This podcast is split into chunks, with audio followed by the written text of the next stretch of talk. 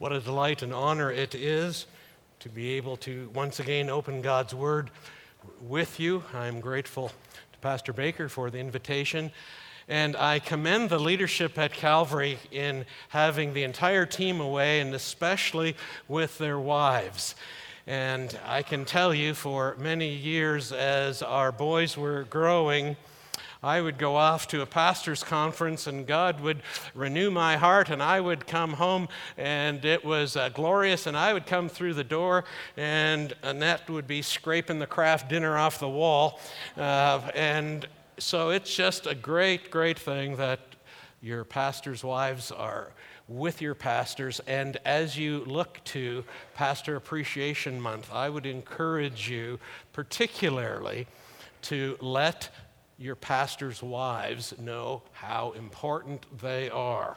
You don't see them all that often up here uh, doing what your pastors do, but I can tell you from personal experience that I could only do what God's called me to do through the years because of the wife He gave me. And so you want to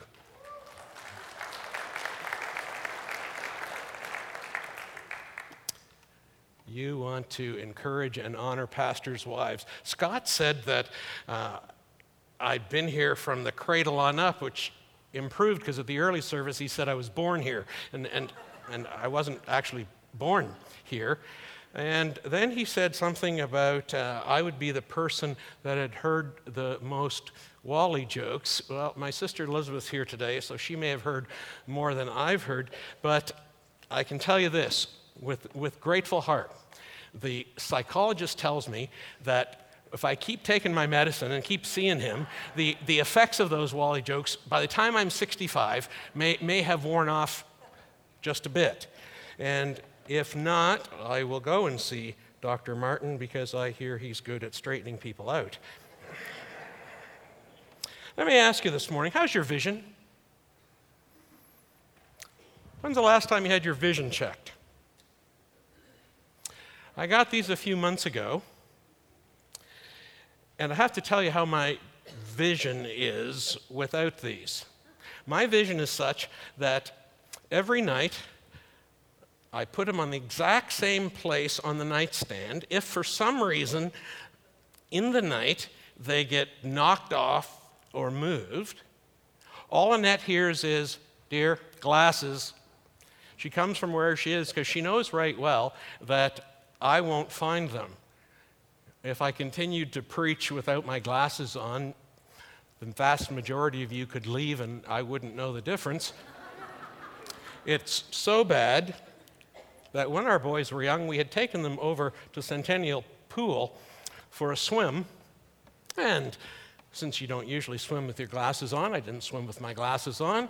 And we'd been swimming around for a while, and I thought that we'd had enough. So I swam up to Annette and said, We had enough. Do you want to go home? The woman said, Tell me who you are and I'll let you know.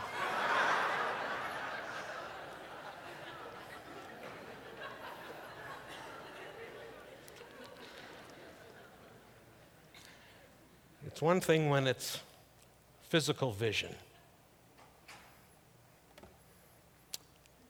How about spiritual vision? Pastors are asked, What's your vision? Leaders are asked, What's your vision? You might have a vision for your life, a vision for your family.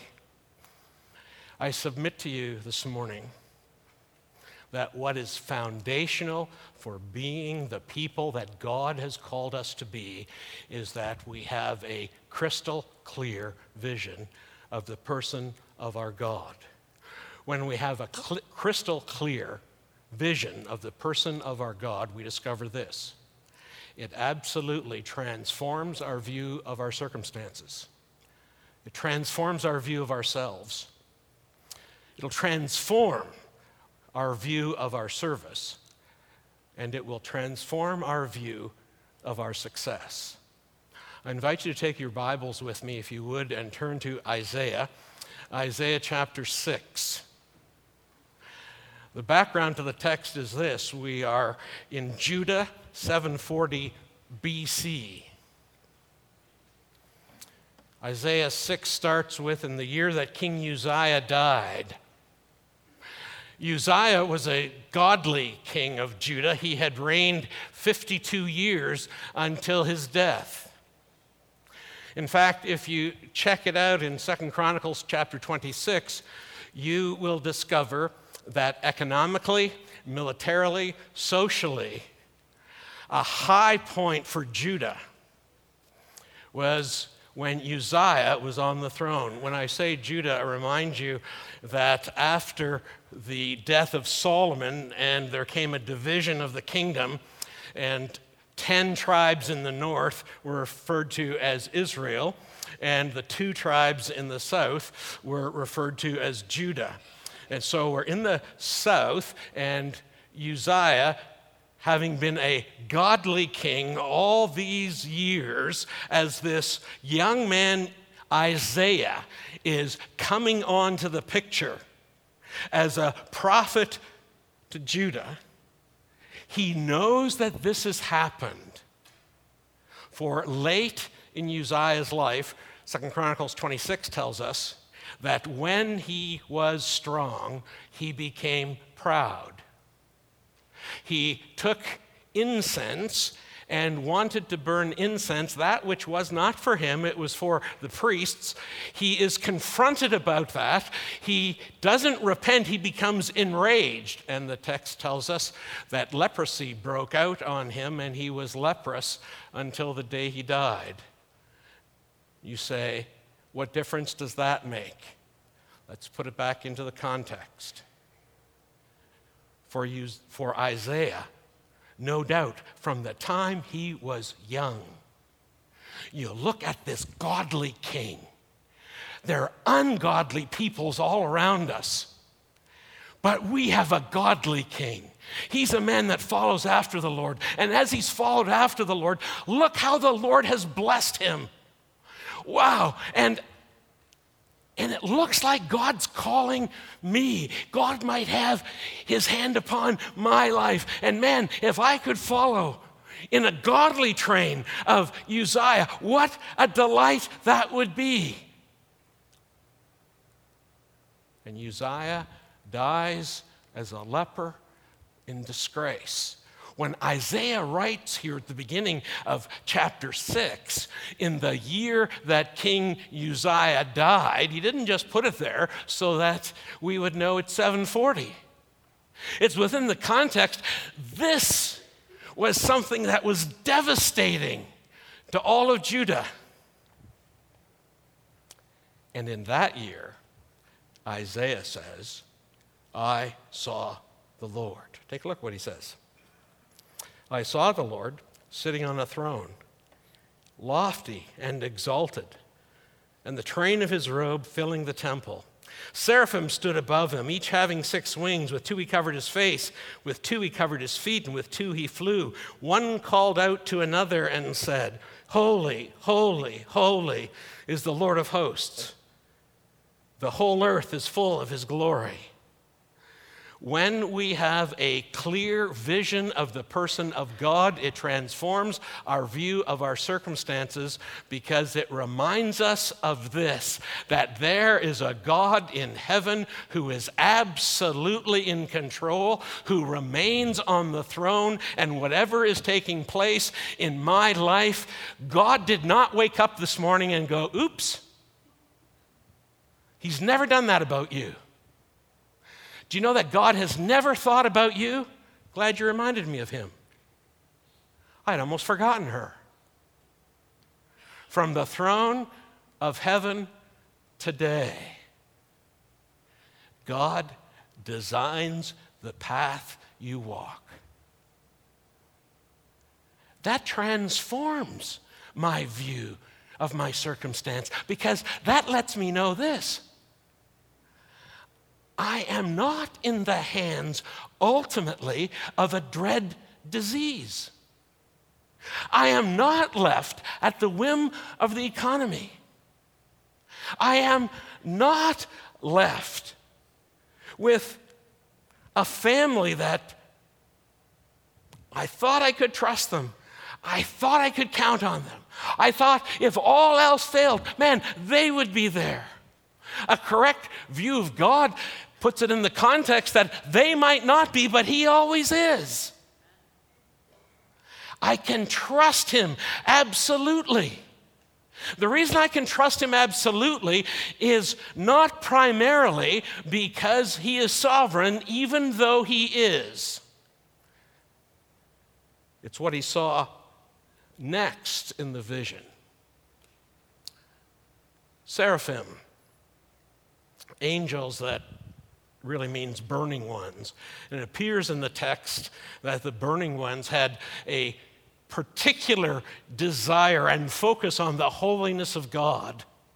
So as Isaiah's vision unfolds, he sees these angels in his vision of the temple, and it's as if it's an antiphonal chant going back and forth, so much so that the place starts rocking. Holy, holy, holy is the Lord God of hosts. The whole earth is full of his glory. And back, holy, holy, holy is the Lord God of hosts. The whole earth is filled with his glory. And that went back and forth and back and forth. And they affirmed this if you wanted to simply say holy, you would say holy in the original text. If you wanted to intensify it, then you would say holy, holy. If you wanted to bring it to its greatest intensity, then you said it three times holy, holy, holy. If we take all the attributes of God, while we shouldn't really rank them, that which flows over all of God's attributes is this His holiness. He is absolutely holy in His love. He is absolutely holy in His mercy. He's absolutely holy in His justice. And holiness is complete and utter moral excellence. That there is intrinsic in God that which is other, because that's part of holiness, that makes him completely and absolutely beyond us perfect. That's why it transforms our view of our circumstances, because if he was perfect, but he wasn't in control, you'd say, Well, I'm, I'm glad he's perfect, but, but He's not in control. But here we have, he's in control. He's the sovereign one. And in his perfection, he rules and reigns. That changes our view of our circumstances. It changes our view of ourselves because as Isaiah catches this vision of the sovereign, perfect, holy God, notice his response, verse 5. Then I said, Woe is me, for I am ruined, because I am a man of unclean lips, and I live among a people of unclean lips. For my eyes have seen the King, the Lord of hosts. Fairly quickly, we would move to an acknowledgement I live among a people of unclean lips. Lord, I look around and yeah, people all around me. We can, we can do this thing of, of judging one another. If, if we have a clear vision of God, where we start is with me. The acknowledgement that it's me, O oh Lord, standing in the need of prayer. That rather than judging how they're doing and then saying, Well, I'm not doing too badly in that regard. I look in the face of a holy God and recognize that in light of who He is, I'm a man of unclean lips, that, that I need to be cleansed today. That I need to live in light of God's holiness today. He ends with a most significant statement my eyes have seen the King. You need to link that back to verse 1. So, in essence, Isaiah says this In the year the king died, I saw the one who was really king. In the year the king died, I saw the one who's the transforming king. that was going to transform his life from then on. And we've discovered this, haven't we? Many of us, if not most of us here, that when we have had a correct vision of God, we're transformed from the inside out. But bless God, He never leaves us simply at conviction. When we see Him for who He is, our souls are convicted. And if we were left to our own designs, all we could ever do for ourselves is remain convicted. Look what God does. Verse 6 One of the seraphim flew to me with a burning coal in his hand which he had taken from the altar with tongs. He touched my mouth with it and said, Behold, this has touched your lips, and your iniquity is taken away, and your sin is forgiven. How is it possible for that seraph to have said, Your iniquity is taken away, and your sin is forgiven? It's back in verse 6. He took a burning coal from off the altar for us, that may seem strange. It wouldn't have seemed strange to Isaiah at all. Because within the temple, when you came to the first court, there was the offering, the burnt offering altar. And day after day, from the tabernacle through the temple, day after day, Blood ran there. Blood and burning, blood and burning. So when he takes, the seraph takes the coal from off the altar, the reason that he can say that you're cleansed is because of this. There had been a blood sacrifice. For we know this, the text is clear without the shedding of blood, there's no remission of sin. So, under the old covenant, as Isaiah sees this happening, there's been a blood sacrifice, and on that basis, the seraph can say, You're cleansed, you're forgiven. For us, when we're convicted by the Spirit of God, He doesn't leave us with conviction. Conviction is to push us force us to Calvary, force us to the Savior, and recognize there that the Lamb of God who takes away the sin of the world shed his blood. And while on the burnt offering, the sacrifice was day after day after day after day, with the Lamb of God, that man was offered once for all time for the forgiveness of sins.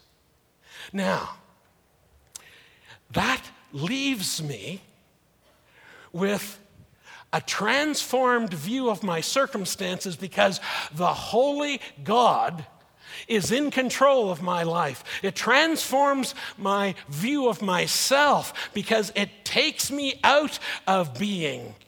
Huh, I'm satisfied with me. I've worked hard and I've made it to saying this I am but a guilty sinner and Bless God, He took action on my behalf in order that I might be cleansed.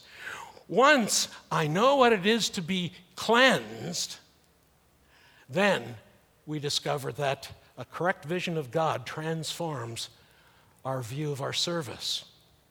Take a look at the text, verse 8. I heard the voice of the Lord saying, Whom shall I send? And who will go for us? Then I said, Here am I, send me. We need to understand the force behind what Isaiah is saying there. Isaiah is not saying, Lord, here I am. I've got all my education, I've got all my experience. I was wondering when you were going to get around to recognizing what a talented guy I am, and you've put the call out. And here I am. This week I got an email to remind me that next year will be the 40th anniversary of when I left this place to go to Capernwray Bible School in England.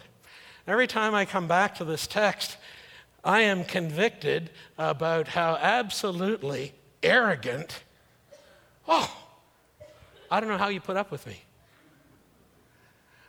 went to university, went to Dallas Seminary, and as is well said, you can always tell a Dallas man, but you can't tell him much. And, and, and then that was true. And through a whole series of events, God caused me to realize what's really going on in this text. Because it's not, here am I, send me. The force of it is more like this Lord, here am I. Would I do? Would I do? Could it be that the God of the universe, who is complete in himself, who doesn't need anything, absolutely sovereign, absolutely holy, Lord, that, that you could use me? I would be so honored if you would use me in any way for your glory.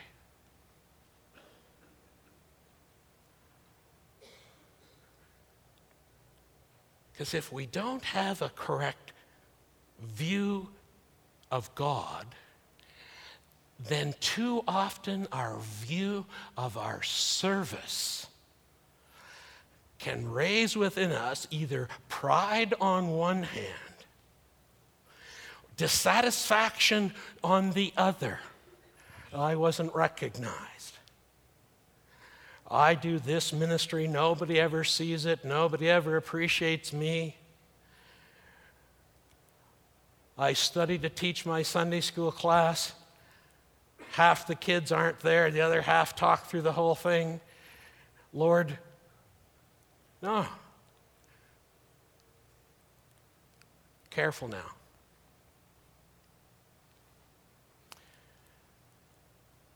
If in your service, in our service, we ever think about ourselves that we are doing a favor for someone else, we need to recognize that ultimately what I'm saying, Lord, is I'm doing you a favor. Isn't that abhorrent? I remember years ago when we were in Oakville, and it had been a long Sunday, and I was tired, and I'd gone back to the office and sat in my office to work on some things, and it came time to go home. And Closed my office, walked out the hallway, the lights were on. I walked down the hallway and shut those off, and then I saw that the lights were on upstairs. And about that point, I was thinking, like, well, I, I, I know we pay a custodian around here. And I flick those lights off, but then I see that there's lights further on. And then ultimately, I got to the front door, everybody gone home, and the front doors were unlocked. And by this time, I'm like readily steamed in the, hey, I shouldn't have to be doing this. Except that morning, in preaching, I had said to the congregation if, if Jesus was physically present, sitting in the front row, what difference would it make? Now, I don't know when God's Holy Spirit hits you with a two by four, like right here, but, but he gets me a fair bit right here. I'm driving home. I pull over and cry because I knew this. If when I was in my office, the door had knocked and Jesus had opened it and said, Steve, before you go home, would, would, would you mind, for my sake, just like shut off the lights, lock the door? I know what I've done. I would have forgotten whatever there was on.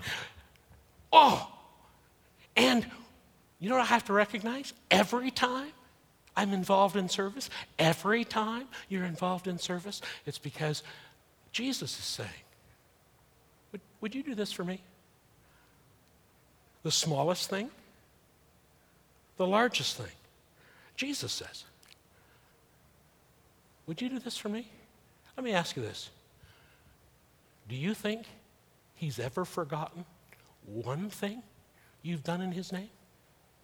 Somebody here may have somebody that you thought would appreciate you may have. But when we do it because we have a correct vision of God. Here I am. What I do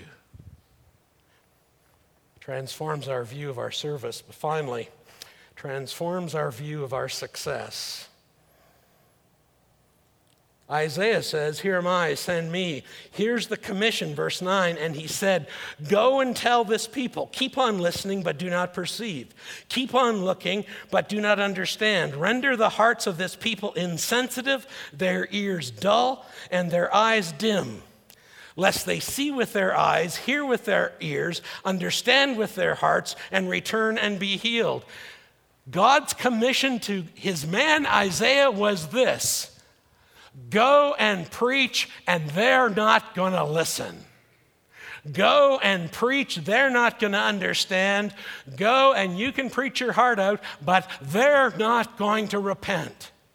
I have to tell you, I have never heard that sermon preached at an induction service for a new pastor.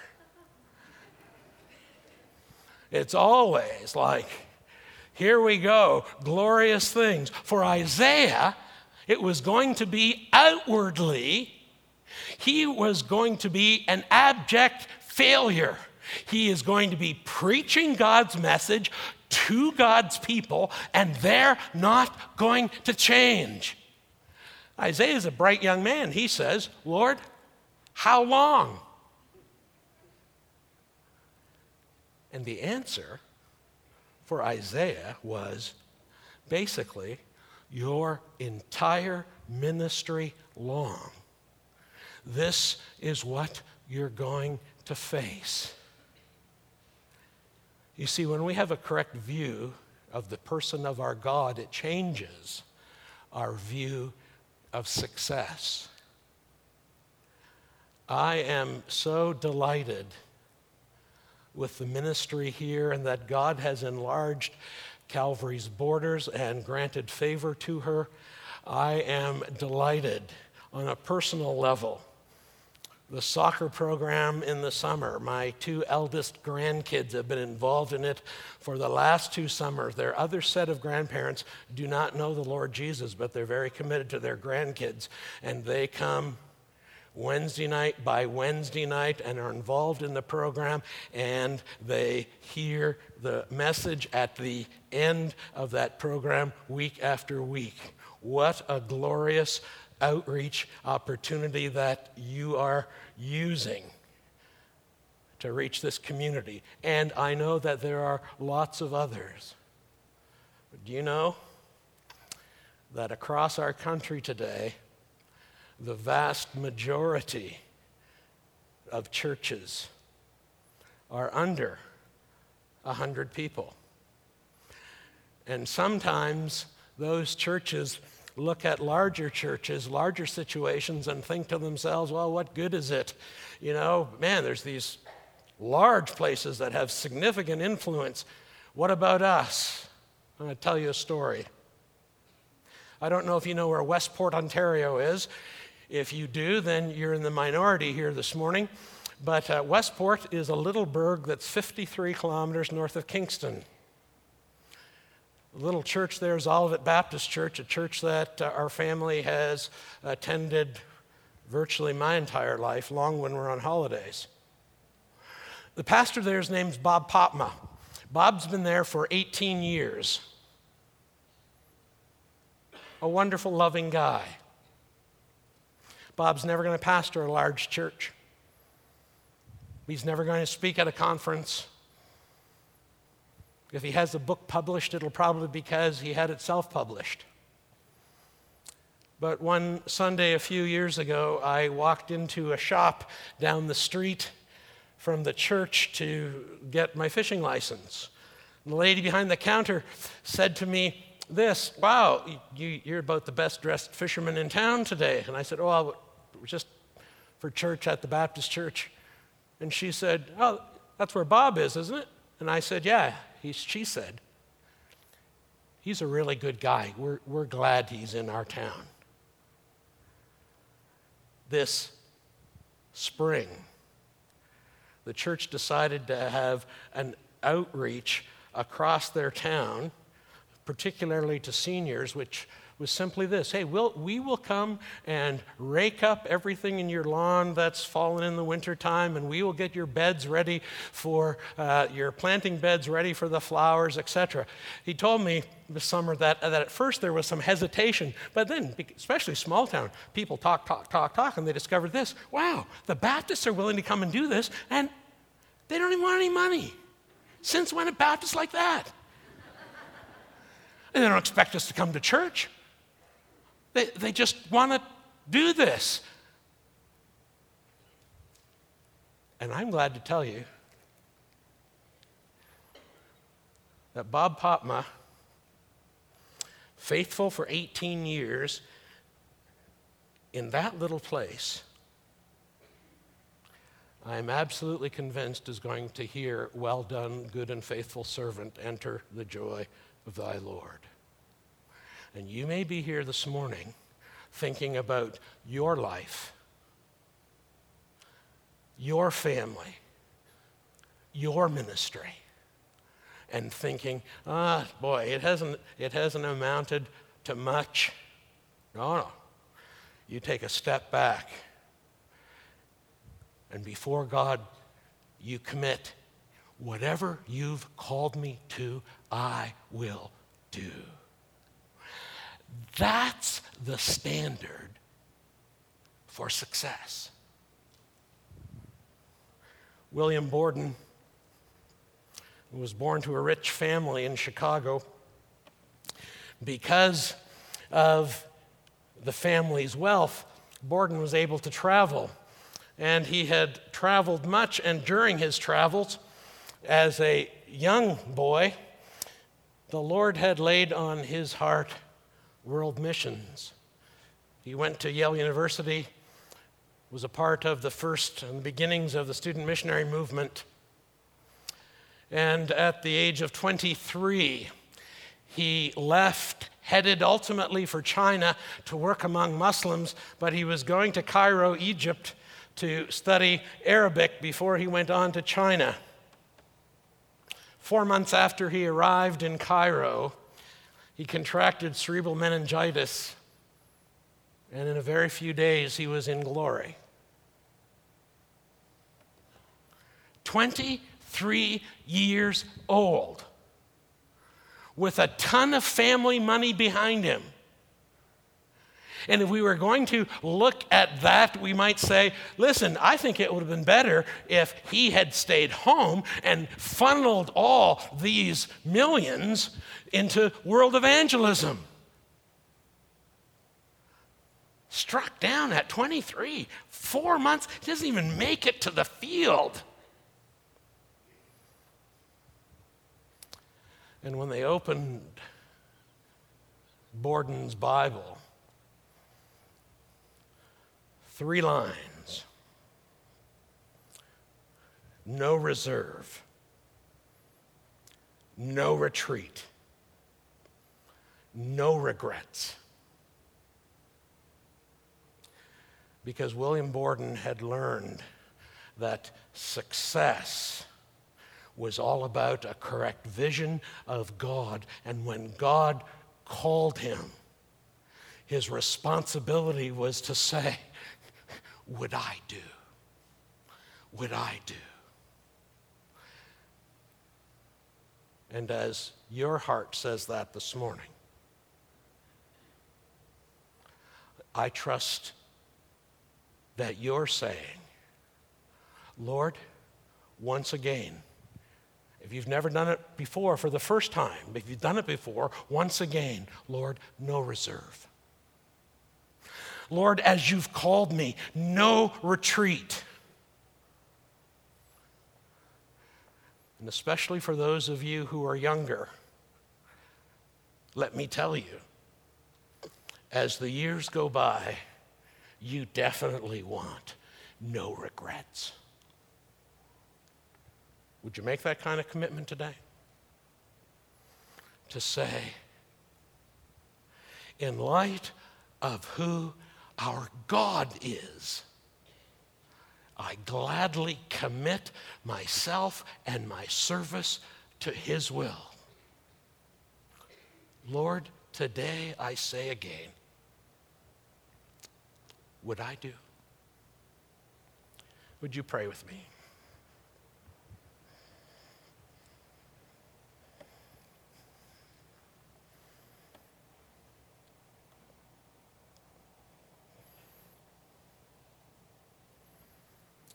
For your word, our Father, we give you thanks. For you to interact with us as the God of the universe, we marvel. We stand amazed at your grace extended through our Savior, the Lord Jesus. With a renewed vision of you today, our hearts are asking. Oh Lord, would we do? We tell you that we love you and we would be so honored to be used however you choose to extend your kingdom. We commit ourselves to that end in the high and holy name of our Savior, the Lord Jesus. Amen.